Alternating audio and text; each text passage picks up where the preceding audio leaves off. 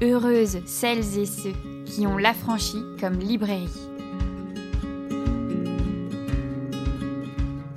Bonjour à tous, merci euh, d'être avec nous. Donc on va commencer tout simplement d'abord par la lecture et après on parlera euh, avec Suède Labise ici présente. Ce sont des extraits de Brouillons amoureux, donc euh, aux éditions L'Élisière, euh, et vous en aurez bien d'autres à découvrir dans le livre. Hey, vous êtes à la franchie في قواعد الحب أفكر بك جبلة لست أنا الفاعل فيها J'ai plié mon cœur avant le rendez-vous dans la poche étroite de la nouvelle chemise. Après le rendez-vous, j'ai fait une lessive. La chemise a rétréci et mon cœur avec. طويت قلبي قبل الموعد في الجيب الضيق للقميص الجديد بعد الموعد غسلت ثيابي زم القميص وقلبي معه Tu n'es pas venu. J'ai versé l'eau frémissante dans le verre à pied. La fleur de thé a déployé son amertume. لم تأتي سكبت الماء المرتعش من الحرارة في كأس النبيذ المحدب زهرة الشاي فردت مرارتها Une passante s'éloigne, enfonce les mains dans les poches. Quand elle aura disparu, j'oublierai tes dernières paroles. Je ne le sais plus si tu m'as dit à bientôt ou adieu, ou les deux à la fois. Toi tu sais si bien dire des formules gigognes, faciles à emboîter. Tu n'as peut-être rien dit d'aussi important. عابرة تبتعد تدس يديها في جيوبها ستختفي. وسأنسى كلماتك الأخيرة كأنها تقول لي إلى اللقاء أو وداعا ربما الاثنان معا. لا طالما برعت في جمل عرائس المتروشكا عبارات تحتوي أخرى ربما أنت لم تقولي شيئا بهذه الأهمية. Ne découpe pas mon cœur en rondelles. Je ne saurais le rassembler dans l'ordre. لا تقطعي قلبي شرائح لن أستطيع جمعه بالترتيب ذاته J'ai de la chance. L'usine onirique où je travaille de nuit, allongé dans mon lit, produit de l'éphémère.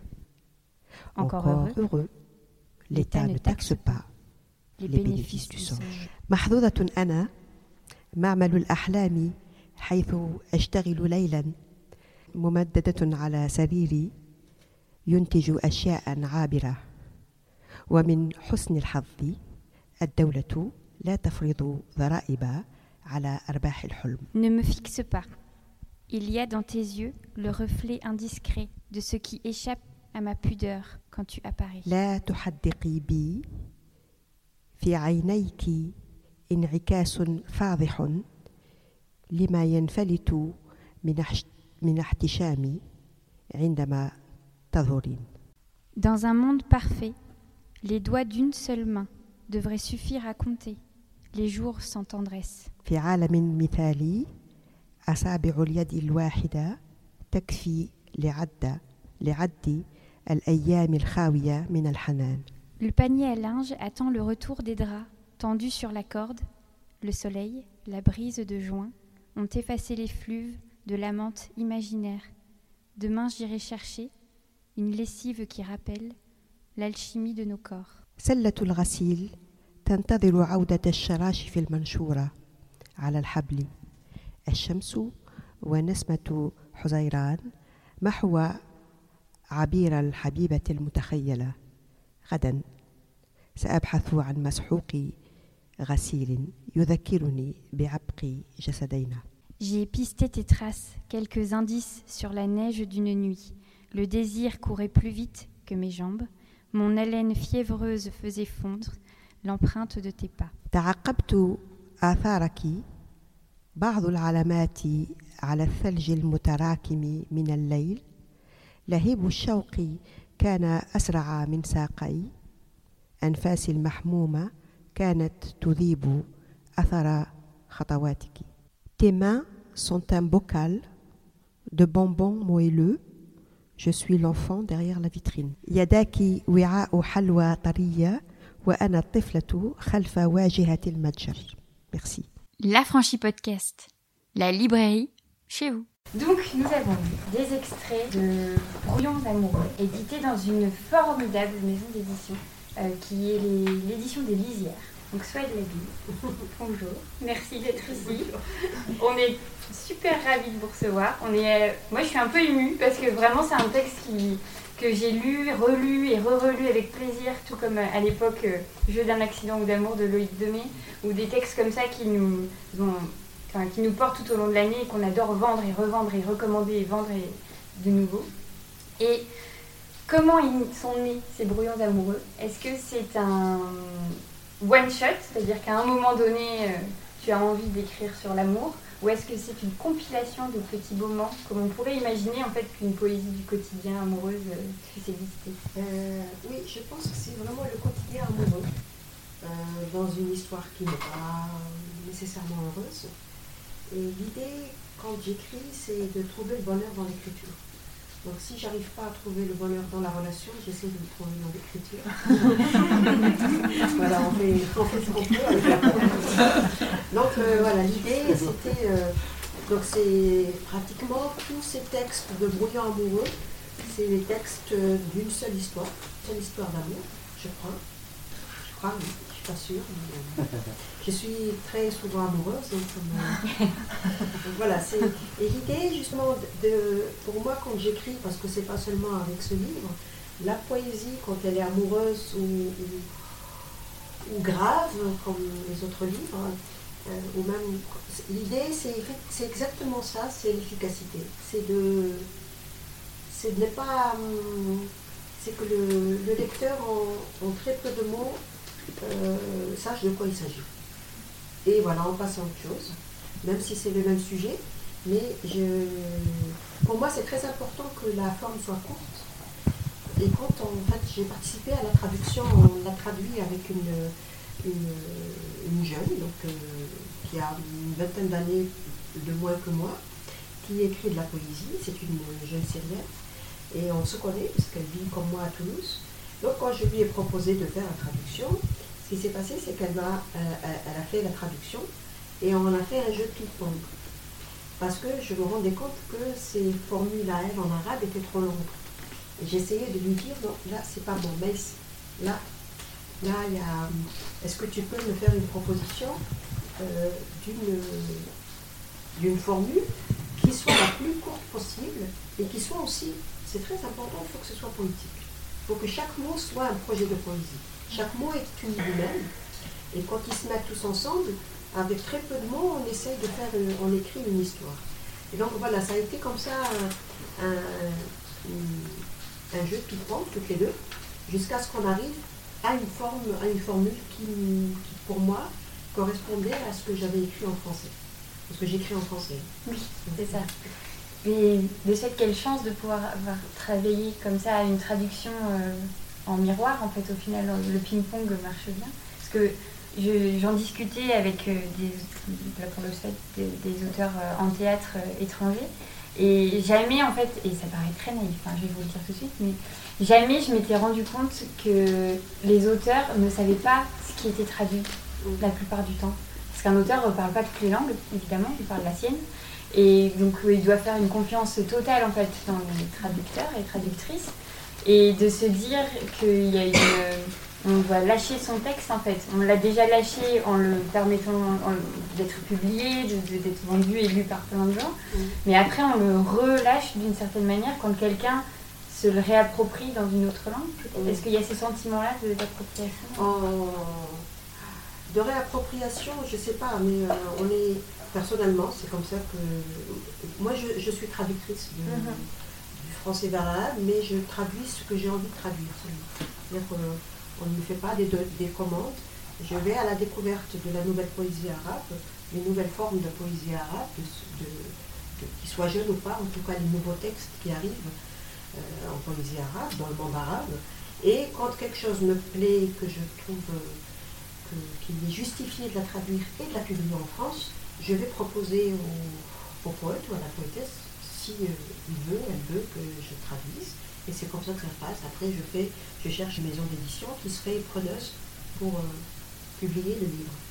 Et j'ai fait, elle est où l'anthologie l'anthologie. C'est donc j'ai fait cette anthologie de A à Z.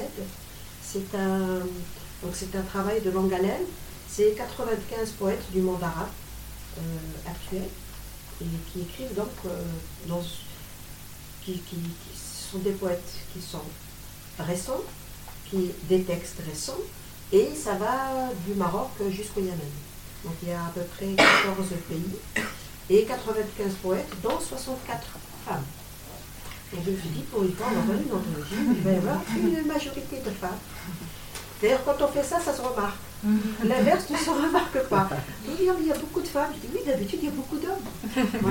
Donc, euh, l'idée, c'était euh, justement, euh, j'avais, donc sur 95 poètes, seuls 12 poètes du monde arabe, donc du Maghreb et du Liban, j'ai fait, m'ont proposé des textes en français, ce sont des poètes francophones, donc j'ai, et je n'ai pas eu donc, à traduire leurs textes. En revanche, quand j'ai traduit les textes des poètes qui sont algériens, tunisiens ou marocains, ou libanais, euh, qui sont donc francophones, qui sont assez francophones, ils écrivent en arabe, mais ils sont assez francophones, j'étais vraiment terrifiée à l'idée de leur montrer ma traduction parce que j'avais peur qu'ils me disent ah non mais comment tu pourquoi tu as fait comme ça? ou non ça c'est pas juste mais non et en fait euh, ceux avec qui c'est arrivé donc euh, les quelques poètes qui comprennent le français on dit Oh, mais c'est beau, c'est plus beau que ce que j'ai écrit. ah, bon, tout va bien.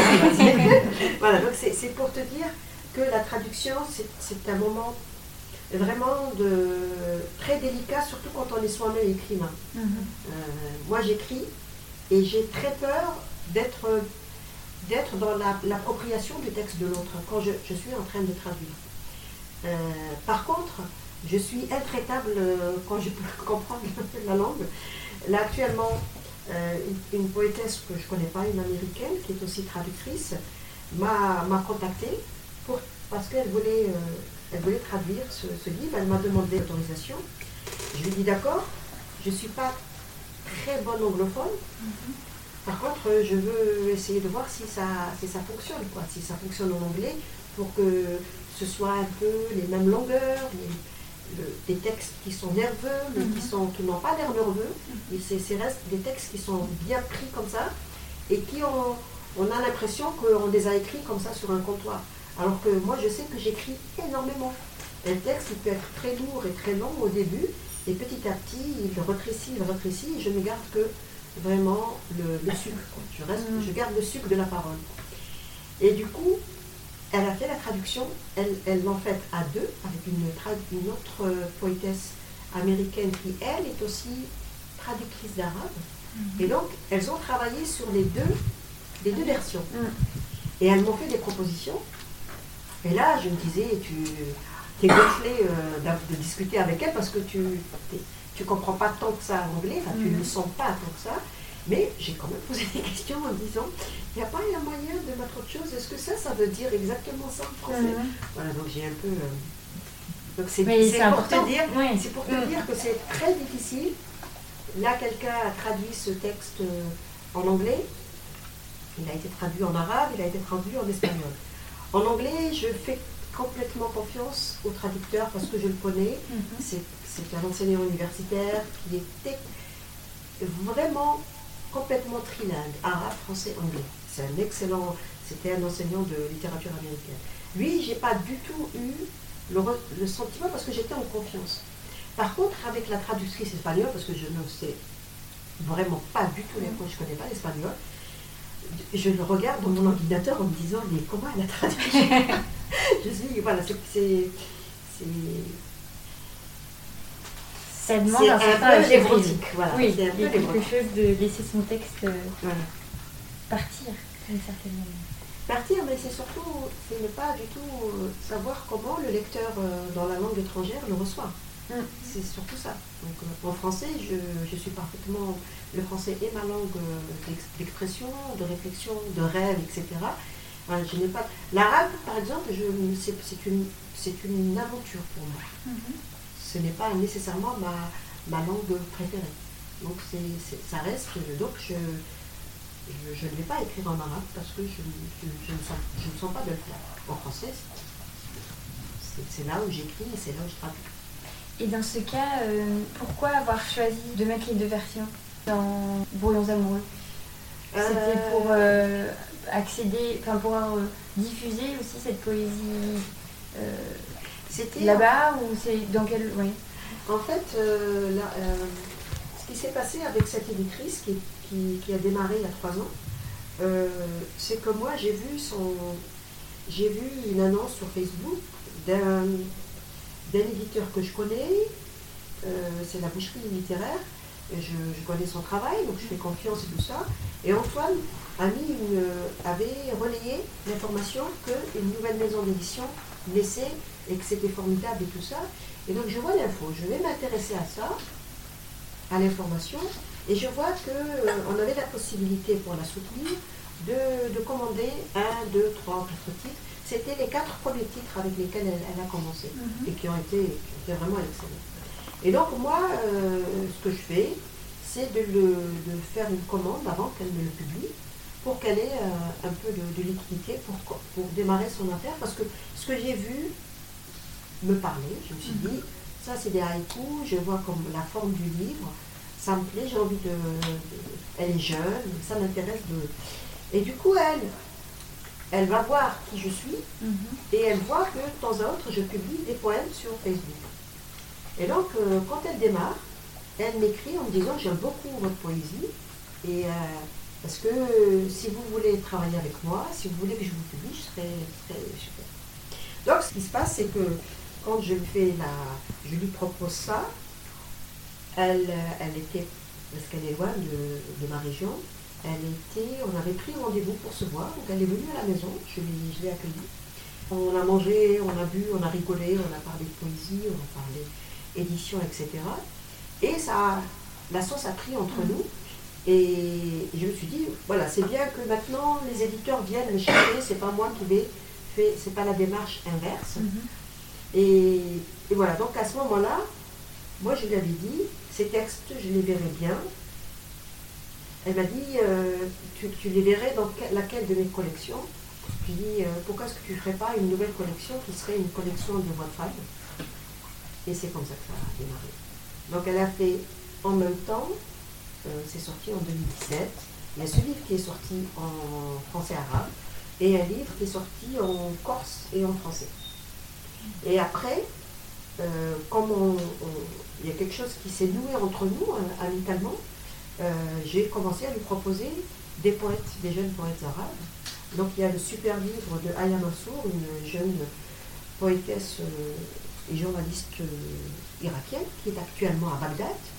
Je n'ai plus de ses nouvelles parce que l'Irak a fermé, a fermé Internet depuis quelque temps, puisque l'Irak est en train de puisque le régime est en train de, de tirer sur le- les manifestants, et je sais qu'elle est dans la rue. Et cette fille, donc cette jeune femme, qui a vraiment une écriture merveilleuse, pas- j'ai j'ai pris euh, 25 de ses poèmes que j'ai traduits, et ça s'appelle euh, Seule, elle, euh, elle chante, et en fait elle parle de la guerre, mais elle en parle euh, c'est très beau, c'est poignant. Voilà. La beauté fait, fait oublier, la beauté des vers, de l'écriture, fait complètement oublier euh, le sujet. Qui Mm. est, mais c'est écrit avec une force et une beauté. Euh, on a fait une tournée au printemps dernier. euh, elle a, c'était formidable. C'était tout juste formidable. Elle lisait en arabe, je lisais pour elle en français. On a, on a fait une petite tournée en France et en Suisse, etc. Ça, a- été, euh, ça a été un succès extraordinaire. Et c'est comme ça, en fait, que le travail, j'ai commencé à travailler avec les éditions d'Élyséa. Donc, je lui ai proposé après un, un jeune poète d'Irak, de, Babel, de Babylone. Euh, pareil, ça a été un succès. Euh, et là, au printemps, elle a aussi publié un grand poète irakien qui est exilé, qui est à Berlin, qui a fui le régime euh, de, de en Irak, et qui est une sommité dans l'écriture, qui est très respectée dans le monde arabe. Et c'est la première fois qu'il arrive en France. Il est traduit dans plein de langues. Et maintenant, il existe aussi chez les Visières, je suis très contente. Mm. Et il, a il est déjà sélectionné dans le prix des découvreurs. C'est une belle aventure, pour parler plus de l'éditrice. Oui, c'est une maison d'édition enfin, vraiment très jolie. Et d'ailleurs, elle nous a envoyé des catalogues. Et en fait, elle a fait toute euh, une petite production fait main en fait pour euh, parler aussi de sa maison, de comment ça rebondit, etc. Comment euh, elle choisit ses collections. Et donc on a quelques sélections de son catalogue. Je ne sais pas si on a encore tout, mais en tout cas vous, pourrez trouver dans la librairie d'autres textes. Et elle a édité, voilà, une petite version, un petit catalogue et une mini anthologie adorable. C'est vraiment un petit carnet comme ça. Euh, et donc, si, voilà, vous avez envie de vous laisser porter euh, et d'en acheter plusieurs euh, pour vous récompenser, elle a prévu des, plus. Et, voilà, on est sur quelqu'un voilà, qui, donne de l'importance à l'objet. Tu es aussi édité chez d'autres maisons d'édition.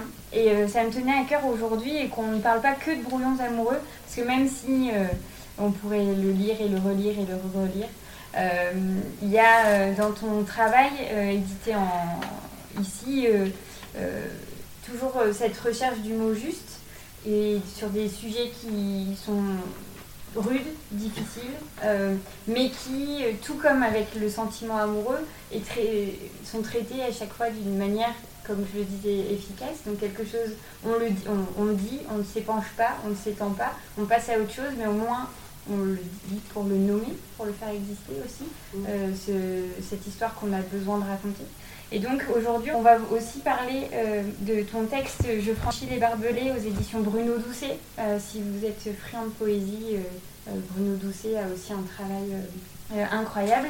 Et aux éditions ici, alors qui n'est pas pour le coup une maison de poésie, parce que, et que ce texte est plutôt de l'ordre du récit, mais on y retrouve quand même de la sonorité, on y retrouve euh, euh, la langue qui t'est propre.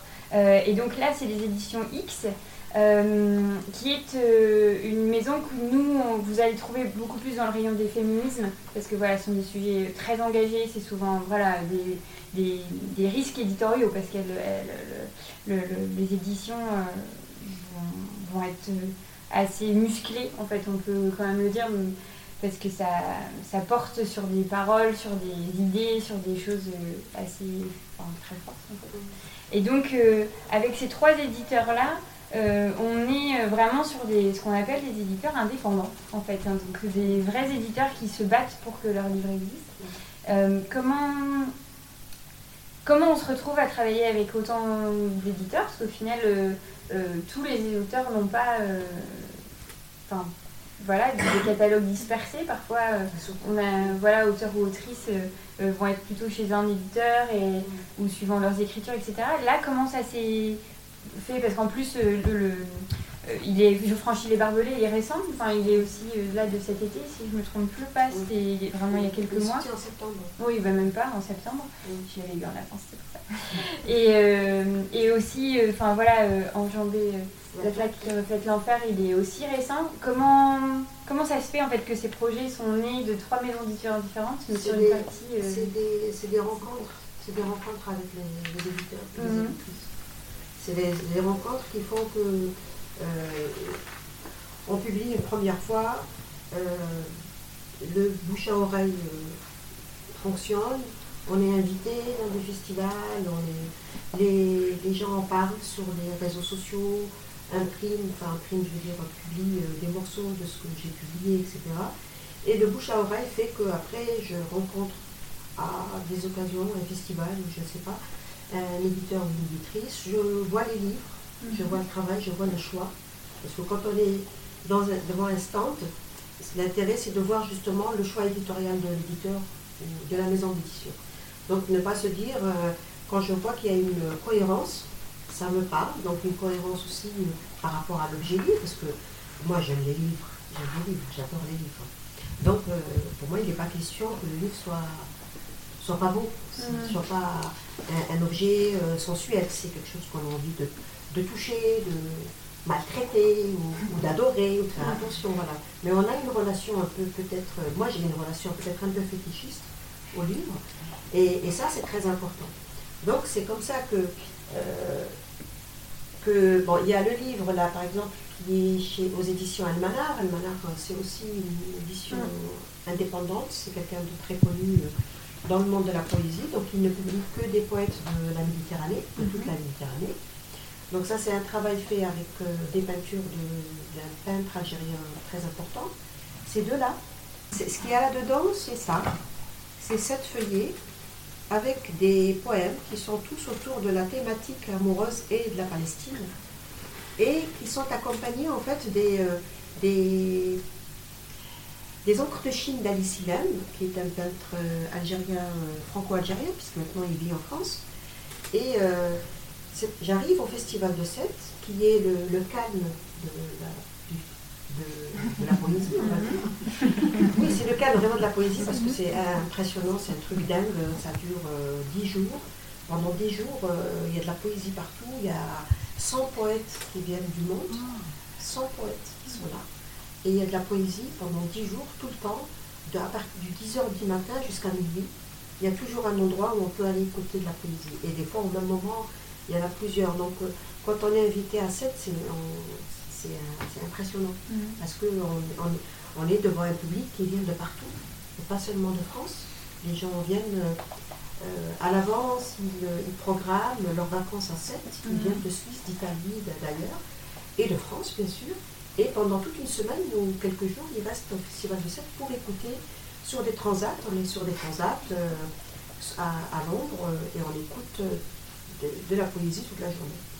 Et, il y a en fait, euh, dans le Festival des Sept, il y a, je sais pas si, il y a des personnes qui connaissent euh, le Festival des Sept. Non? Donc c'est Voix, Voix de la Méditerranée.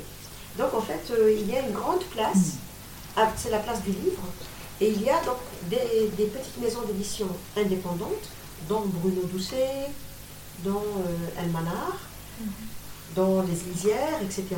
Donc, euh, et ce sont des maisons qui ne publient que de, la poésie ou alors de, des livres d'art mais avec de la poésie.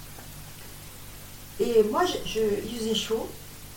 Euh, entre deux, lectures, je reviens dans la, grande place où il y a un monde fou, euh, c'est incroyable le monde qu'il y a, les gens achètent des livres, les gens discutent avec les éditeurs, etc.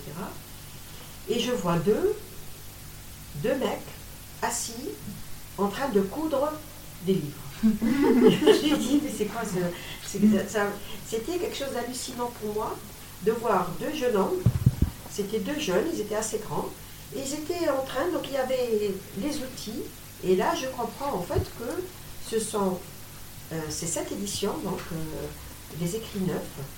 Euh, donc je reste un moment, je m'approche, ils ne se rendent pas compte que je suis là, et je regarde, je regarde ce qu'il a comme livre. Et j'ai été très touchée parce que moi, mon père était ailleurs. Donc de voir un homme assis et coudre, ça, c'est pour moi, c'était le lien avec mon père.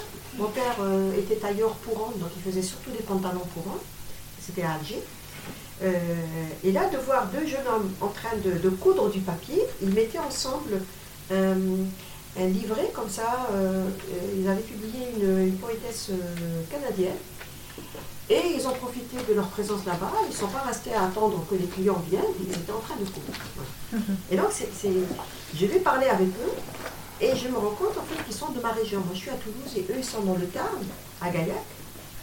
Et donc, euh, du coup, je, pense à ce, corpus-là, ce corpus de petits poèmes que j'ai, et on se met d'accord. En fait, il, il me dit j'adore. J'ai dit ça, ça, tout de suite, on rigole. Ce sont deux Américains, en fait, deux Américains qui ne veulent plus vivre aux États-Unis, qui ne mhm. supportent pas la, culture américaine, et qui ont acheté pour 10 000 euros de grosses machines, d'énormes machines, pour imprimer à la main euh, de la poésie, uniquement de la poésie. Et ça donne ce travail. Donc je les ai vus un peu en train de faire, de mettre les lettrines, et j'ai vu le travail que c'est de sortir un bouquin comme ça, qui en plus à ces peintures.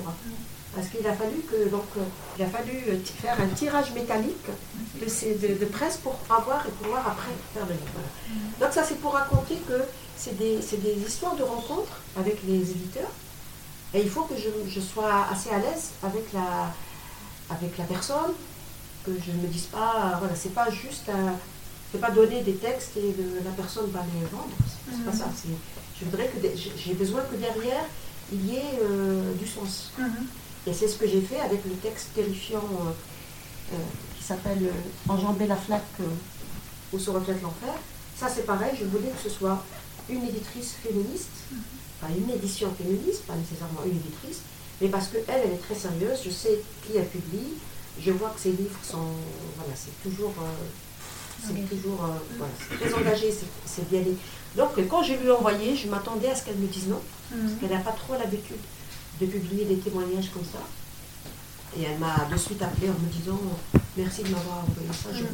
je vous raconte des histoires comme ça parce que ça fait partie de, de l'artisanat. Et, et, pour moi, c'est important, ça. Ça ne se fait pas euh, avec, dans des relations euh, lointaines. Euh, voilà. Mm. On n'est pas dans l'industrie. Je lui propose ce, livre que j'ai écrit avant MeToo. Et c'est après MeToo que je lui propose et elle me dit je veux le sortir. elle en a fait 1500 exemplaires hein, quand même. C'est une petite structure qui est associative. Donc elle le sort en avril. Au mois de mai, la traductrice, euh, qui est une universitaire, qui a fait en sorte que le, livre euh, soit étudié à la fac et soit traduit en arabe, euh, fait une, à l'université de Lyon, elle fait une table ronde avec trois éditrices du Maghreb, Tunisie, Maroc, Algérie, et elle, choisit une éditrice française qui est Auristel Bonis des éditions XE. Et Auristel euh, donc elle se y a, il paraît que c'était très bien, moi j'ai pas pu y aller, donc il y avait le public, etc. Et ce qui se passe, c'est que Auristel va offrir mon livre qui venait de sortir aux trois éditrices. Mhm. L'Algérienne, qui est quand même une grande maison d'édition, qui est euh, Bazar, euh, dès qu'elle lit le livre, elle écrit immédiatement à l'éditrice française, elle lui dit, moi je veux le défendre, je veux le sortir en Algérie, est-ce que tu veux me vendre mes droits? Elle vend les droits. Le livre est sorti il y a une semaine au grand salon du, livre à Alger, mm. aussi là, et elle le fait gratuitement. Elle, a payé les droits, j'ai été payée, et elle, elle sort ce livre et elle de sa poche et elle le donne. Elle dit Je veux que les Algériens lisent ce livre. Il faut à tout prix que ce livre euh, circule et qu'on en parle, etc. Donc c'est pour te raconter que euh, la, démarche, c'est exactement ça qu'il faut. J'ai besoin d'être euh, dans une démarche où, l'humain est au milieu. Il y, a pas, il y a la poésie, mais on n'est pas dans un truc industriel avec les grandes maisons d'édition où, on est perdu, on ne sait pas à qui on a affaire. C'est super beau en fait. Parce que, alors, euh, est-ce que certains, certaines d'entre vous ont lu ce texte-là euh, En fait, j'ai choisi qu'on ne va pas en lire un extrait. Euh, parce qu'il est très dur. Moi, c'est un texte où je l'ai encore relu cette semaine et, et en fait, je, les larmes montent très vite parce qu'il est, il est, il est magnifique. Hein. il est vraiment magnifique. mais au-delà d'être très beau, très bien écrit, et, en fait, évidemment, il parle d'un sujet qui est difficile et c'est pour ça, en fait, que on s'est dit que c'était pas la peine en fait de, lire des extraits qui pourraient nous mettre tous dans, dans des émotions qu'on doit savoir gérer aussi, parce que bah, ça parle de viol, en fait, voilà. Non, ça parle pas de viol. Ça parle pas de viol. Ça parle de la difficulté de, de, quand on n'a pas pu parler des viols, de, ce, qu'on a subi, des choses dures, que ce soit un viol ou autre chose. Euh, en cas de traumatisme qu'on n'a pas pu euh, exprimer euh, quand on est enfant, les dégâts que ça fait. ça ne parle pas de ce qui s'est passé. De ce qui s'est passé. Ça parle de l'après L'après, quand la parole n'arrive pas à sortir, est-ce que ces paroles font comme dégâts Les paroles qu'on a retenues, mhm. ce qu'elles font comme dégâts? Donc j'ai essayé d'être dans la, plus, un maximum de subtilité pour ne pas heurter le, lecteur ou la lectrice. Euh, mais je sais que moi, par exemple, c'est très dur pour moi que mes amis le lisent, mhm. parce que euh, quand les amis lisent, je, sais que chacun va me prendre dans ses bras, euh, etc. Mais ce que j'ai dit à mes amis quand ils m'ont dit euh, on va acheter ton livre, on va l'offrir, je leur ai dit euh, euh. attends, attends, attends, Ça, c'est le, le, réseau féministe des copines à Toulouse. Elles me disent non, mais c'est bien, on sait de quoi ça parle. J'ai dit attends, attends, attends, attends. attend de l'avoir lu et l'offrir, euh, il faut mettre en. C'est difficile. Mm. Et chaque fois, j'ai dit ce n'est pas un cadeau. C'est là, j'ai dit, tu sais, c'est pas un cadeau celui. Même moi, c'est pas un cadeau que je fais à mes amis parce qu'ils sont euh, terrifiés. Mm. Ils me disent comment tu as pu vivre tout ça. Donc, en fait, une fois qu'il est sorti, on a fait une très belle présentation à Toulouse. Il y avait une comédienne qui a lu un extrait. Les gens m'ont dit, euh, mais il faut arrêter de dire que c'est pas un cadeau parce que c'est un cadeau. Parce qu'on a besoin de ça pour pouvoir en parler ou pour pouvoir donner aux personnes qui n'ont pas cette capacité d'exprimer comme tu veux. C'est ça. Après, en plus, on est dans une semaine, euh, évidemment, euh, euh, avec Aden Anel qui, a pris la parole sur, sur Mediapart en début de semaine. Et, c'est vrai que sur ces thématiques, ces sujets, ces problématiques de société, en fait, la parole, le fait de dire et d'oser nommer. Et on avait encore quelques mois, il y avait Chloé Delhomme qui était euh, ici et dont le credo c'est vraiment ça, euh, de dire si on ne donne pas, ça n'existe pas. Si on ne dit pas, ça n'a pas de réalité en fait euh, aujourd'hui. Et de est-ce que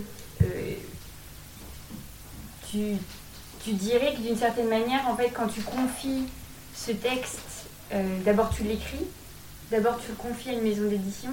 Est-ce que c'est pour acter quelque chose et passer à une autre étape Est-ce que de dire ce genre de choses, c'est ça ce qui permet aussi d'aller plus loin et de continuer de vivre et de, de, dépasser en fait euh, le traumatisme Ou ça fait toujours partie d'un travail et que c'est constant? Non, je pense que pour arriver à écrire ce que j'ai écrit, c'est que j'avais déjà réussi à, enjamber la flaque. Mm. Parce qu'enjamber la flaque où se reflète l'enfer, c'est ça, c'est c'est l'image de l'enfant, de la petite fille quand on enjambe. L'image qu'on voit dans la flaque, c'est le sexe, c'est la pilote. Et ça, c'est l'enfer, quand on a vécu ce que j'ai vécu. Donc, ça voilà, l'enfer n'est pas ailleurs, il est, on le porte sur soi, donc on devient le lieu de l'enfer. Euh, et il a fallu que je fasse ça, ce travail-là, avec euh, parce que aussi je suis quelque part quelqu'un qui ne se laisse pas faire. Mm-hmm. Et le livre, c'est ça, c'est le livre de, des gens qui ne veulent pas se laisser. C'est pas un livre pleureur, c'est un livre qui dit euh, voilà ce qui se passe quand on ne peut pas parler. Voilà comment on traîne des choses. Et voilà quand un enfant, euh, quand la parole d'un enfant n'est pas prise au sérieux ou quand on l'arrête en lui disant c'est bon. Voilà ce qui peut arriver, c'est qu'après l'enfant ne va pas raconter le reste parce qu'il va se dire je suis fautif, euh, je suis fautive de ce qui m'est arrivé. Et s'il m'arrive, si je rentre dans un mur, c'est parce que je ne regardais pas en marchant. Mm. C'est ça. Et donc l'idée, c'est pas parce que je voulais dépasser. L'idée, c'était tout simplement parce que euh, j'avais, quand je l'ai écrit, j'avais 51 euh, ans, je crois, c'est la cinquantaine. Euh, j'ai appris comment ma grand-mère est morte. Et j'étais à, un moment où je voulais écrire sur la famille, parce que c'était un moment où ma mère, j'ai appris que ma mère avait Alzheimer.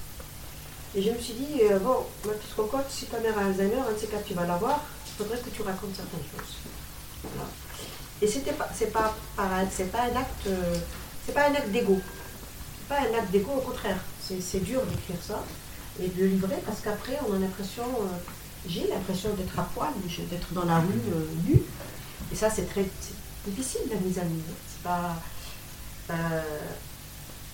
Surtout quand on est quelqu'un qui n'admet pas, euh, je ne suis pas une victime. Mhm. moi, je ne suis pas quelqu'un, euh, moi, je ne, ne, pleure pas. Je pleure. J'ai mhm.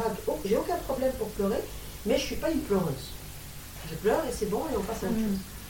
Euh, et quand j'ai appris que, ma grand-mère, parce que j'ai toujours su que ma grand-mère maternelle, dans les années entre 45, 1945 à Alger, donc sous l'Algérie colonisée, l'Algérie pendant la Deuxième Guerre mondiale, pendant la misère que tout le monde vivait, mais surtout les Algériens, surtout les indigènes. J'apprends que cette grand-mère, qui était belle, parce que je, connais ses photos, j'ai toujours su que cette grand-mère était morte en couche. Donc mourir en couche, c'est euh, accouchement difficile. Oh, c'est la misère du pays, c'est la misère de l'époque. Euh, elle a accouché de, elle a eu un accouchement difficile et les, jumeaux sont morts, et elle aussi. Et j'ai vécu cette histoire. Et à 51 ans, j'ai appris que ça ne s'était pas passé comme ça. Enfin, j'ai appris pourquoi ça s'est passé comme ça. Une de mes tantes m'a dit, mais tu, sais pourquoi ta grand-mère est morte? On lui dit oui. Et elle me dit, mais, euh, pourquoi, pourquoi, elle a eu un accouchement difficile? Elle avait déjà eu des enfants. Là, j'apprends que mon grand-père l'avait tabassé. Et cette, cette, euh, d'apprendre ce traumatisme, ça m'a traumatisé moi. Et, j'ai cru à ce moment-là pouvoir mettre des mots sur euh, la relation à ma mère, la relation de ma mère à sa belle-mère, qui est la femme qui a épousé mon grand-père, etc. Et j'ai eu l'impression que j'avais des pièces du puzzle, euh, du puzzle du féminin, de, ces misères qu'on se traîne tout le temps, parce qu'on est tout simplement femme. C'est-à-dire on est, on est tué parce qu'on est femme, on est violé parce qu'on est femme, on dit ta gueule parce qu'on est une femme, on est maltraité parce qu'on est une femme. Les hommes ne peuvent pas dire qu'il leur arrive des choses parce qu'ils sont des hommes. Mais les femmes, donc c'est la moitié de la société, elles vivent beaucoup de choses qui sont très dures, juste parce qu'elles sont des femmes. Pas parce qu'elles ont été méchantes ou qu'elles sont belles ou pas belles, mais juste parce que tu es une femme, tu vas mériter des choses. Tu vas mériter des choses qui sont très dures, qui vont te pourrir la vie.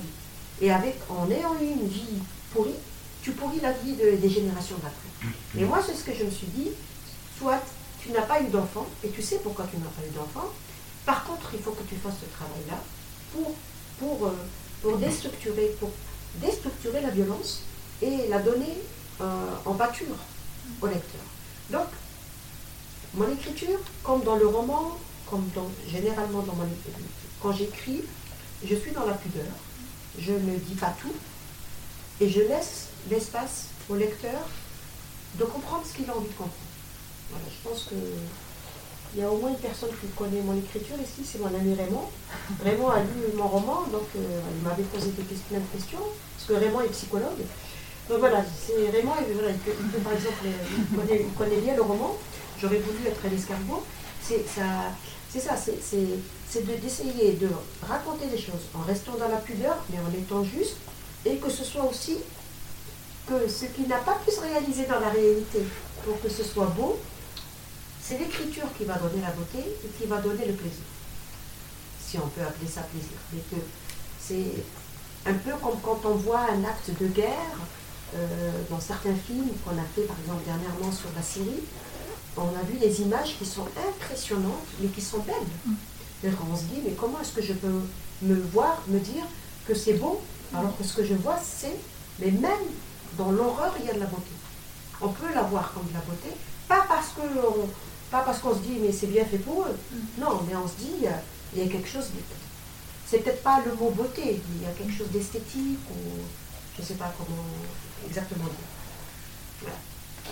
Dans le, troisième livre, tu, parles beaucoup d'exil, de, l'arrachement ou de la décision de partir, ou du.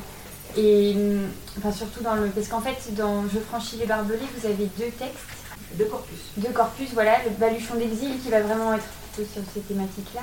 Et berceuse pour le dieu de la guerre. Tu veux peut-être nous en parler, en fait, du oui. deuxième Je les ai mis en deux corpus. Ça aurait, ça aurait pu être deux livres, par exemple. Mais donc, c'est deux livres qui s'appellent Je franchis les barbelés. Pourquoi je franchis les barbelés? Parce que j'ai écrit, il y a un texte qui s'appelle Je franchis les barbelés. C'est le moment où euh, moi j'ai beaucoup, beaucoup suivi la guerre euh, en Syrie. Et j'ai des amis très proches syriens à Toulouse et j'ai un peu aussi essayé de suivre euh, les histoires, les petites histoires des humains, de ces Syriens qui se sont retrouvés par millions, ils sont 4 millions de Syriens à avoir quitté la Syrie. La Syrie, c'est un cauchemar. C'est-à-dire la guerre en Syrie, toutes les guerres sont un cauchemar. Mais cette guerre-là, moi, je l'ai trouvée particulièrement rude. Rude parce que aussi, non seulement ça se passait comme ça, mais vous avez tous vu, si vous vous êtes intéressés à ce qui s'est passé dernièrement, ces dernières années, mais quand on a vu les, gens qui, franchissaient les barbelés, et qu'on passait les enfants et que leurs vêtements restaient accrochés, qu'ils hurlaient, qu'une femme passait, que, euh, que, l'homme passait avec les enfants, que la, mère restait derrière, quand on a vu euh, cette horrible journaliste qui avait un croche-pied à, des migrants, vous vous souvenez À des gens qui couraient, ils, couraient pour passer la frontière. Euh, ils, quittaient la guerre, ils, étaient, euh, ils ont réussi à traverser la mer ce qui n'est pas rien. Ils ont, et ils se retrouvent sur les routes, à marcher, avec peu de choses, avec des enfants, euh, à ne pas savoir où ils vont. Et en plus, on leur court derrière, on leur met des barbelés. Donc, c'est tous ces textes de, de berceuse pour le, dieu de la guerre, ça parle de mon ressenti quand j'ai suivi tout ça. Mais c'est aussi mon ressenti en tant que migrante. Moi-même, je suis migrante. Euh, je n'ai pas été euh, réfugiée, mais je suis migrante. Moi, j'ai fait le choix de venir vivre en France. Euh, ça fait pas très longtemps hein, que je suis en France, donc je, suis arrivée il y a peu d'années. Je suis arrivée en 2002. mais chaque fois, je me dis, mais si c'était moi, si c'était moi qui étais à leur place, comment, comment, dans quel état je serais Et donc, berceuse pour le dieu de la guerre, parce qu'il y a un texte qui, dit que je raconte une berceuse, je chante une berceuse pour le dieu de la guerre, pour le faire dormir et pour qu'il dorme, pour pour l'éternité. Et c'est la berceuse que je, chante pour une petite fille, pour, l'aider à dormir parce qu'elle a peur. Et c'est ça en fait les trucs, mais les textes. Mais c'est beaucoup mes textes, mon ressenti à moi, qui est dû, j'ai dû vivre, quitter l'Algérie en 91 euh, quand les islamistes sont devenus euh, très durs. Et, encore, j'ai quitté avant que ça ne durcisse et que la guerre commence, parce qu'on a fait une guerre terrifiante aux Algériens, euh, à la société civile. Donc il y a eu des terrorismes qui a duré plus de 10 ans, et il y a eu plus de 250 000 morts en Algérie, pour rien. Parce qu'après la guerre s'est arrêtée, maintenant les gens sont revenus à la vie, à la, à la vie normale. Mais il y a toutes ces femmes qui ont été euh, kidnappés par les islamistes, les GIA, les groupes islamistes armés, qu'on a, qu'on a emmenés sur les, dans les maquis. Ces femmes ont servi d'esclaves sexuels. Après, on les a lâchées enceintes dans les forêts, dans les montagnes. Elles sont redescendues, elles étaient folles. C'est des jeunes filles hein, qu'on a, a, Donc, euh, c'est des choses qui, pour moi, je me dis, mais jusqu'où l'humain peut aller et jusqu'où nous autres humains qui refusons cette façon de vivre, et qui, qui cherchant, euh, qui cherchant de la poésie comme moi qui, rêve, qui je suis une rêveuse, jusqu'où on peut, on peut supporter ça? Et comment on peut le supporter? Pour moi, je peux le supporter en lisant de la poésie, en essayant d'en écrire pour la proposer aux personnes que ça touche. C'est ça l'idée de. donc il y a mon, baluchon d'exil, ça parle du ressenti de ce que veut dire le mot exil pour moi. Mhm même s'il est choisi. Et il y a la thématique de euh, berceuse pour Dieu de la guerre. Le Dieu de la guerre, c'est pour parler à ma façon de ce que je ressens de ces guerres qu'on voit à travers la planète. Des humains sont massacrés, ou, les, des enfants, des femmes sont violés, ou, les gens deviennent fous. Quoi. Je me dis, mais on, est en pleine folie. Et à la limite, j'ai l'impression que la folie, parce que je, suis tellement ce qui se passe euh, dans ces points chauds-là de la planète. La folie, j'ai l'impression, c'est quand j'arrive dans une ville comme Lille ou à Toulouse, en vivant en France, euh, dans un, pays qui est en paix, j'ai l'impression que c'est ça la folie. Parce que j'ai l'impression que la réalité, c'est la réalité concrète, c'est là où les gens se battent presque avec des pierres ou avec des armes ou on les écrase. J'ai l'impression que c'est ça la vraie vérité et que ce qu'on vit là, quand on marche et qu'on s'ennuie, qu'on fait des déprimes, des dépressions. Je me dis, mais c'est ça en fait la Mais je ne sais plus, hein, je, sais plus comment, comment analyser le, monde, en tout cas avec mon ressenti. Mais heureusement, avec la poésie, en tout cas, euh, c'est même avec euh, beaucoup de pudeur, etc., il y a aussi de la transmission de ces histoires, de ces sujets qui bouleversent, de, ces, de mm. cette folie ou de cette réalité et de et c'est ça qu'on va aussi chercher dans la littérature et dans le livre, et ce, dont on, parlait un peu plus tôt, de se dire qu'il euh, faut transmettre à sa façon, mais il ne faut pas laisser s'endormir ces sujets-là, ces histoires-là, il faut les garder euh, en vie. Et le livre reste en fait peut-être la meilleure façon de les transmettre. Je vais vous lire quelques extraits de Je franchis les barbelés. Résiste avec l'affranchi podcast. Te décrire l'exil, me planter à l'envers, tête en bas, jambes en équilibre, les larmes croient arroser les nouvelles racines. Il arrive que le seuil d'une demeure inconnue donne une sensation furtive de déjà-vu. On croit arriver à l'endroit où l'on manque. Qu'arrive-t-il aux paroles qu'on ne prononce pas? Rouillent-elles sous la langue? Tu peux dormir, je veillerai sur toi. Elle me demande l'histoire racontée la veille. Je chercherai l'adresse du dieu de la guerre. J'irai le voir seul, lui tenir compagnie dans sa longue solitude. J'inventerai pour le distraire une ville de sable avec les merveilles de Sanra et de Palmyre, des armées farouches difficiles à repousser. Quand il sera épuisé de ces jeux macabres, le prendre dans mes bras, chanter la berceuse que tu es. Je changerai les paroles et le dieu de la guerre dormira, dormira, dormira. Dans le mot exil, il y a une paire de semelles qui ne se parlent plus, un baluchon plié au haut du placard, une boussole rongée de remords, un dictionnaire bilingue qui dit peu de choses de l'exil, juste assez pour cacher sa douleur. Des semelles, un baluchon, une boussole qui ne rentre pas dans la traduction du mot exil. Une boussole, des semelles, un baluchon qui ne rêve plus du droit au retour. Merci beaucoup.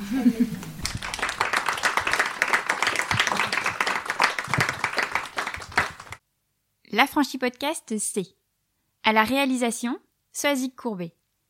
À la prise de son et au montage, Emmanuel Vacher. Si tu réalises que la vie n'est pas là, que le matin tu te lèves sans savoir où tu vas, résiste, prouve que tu existes avec l'affranchi podcast.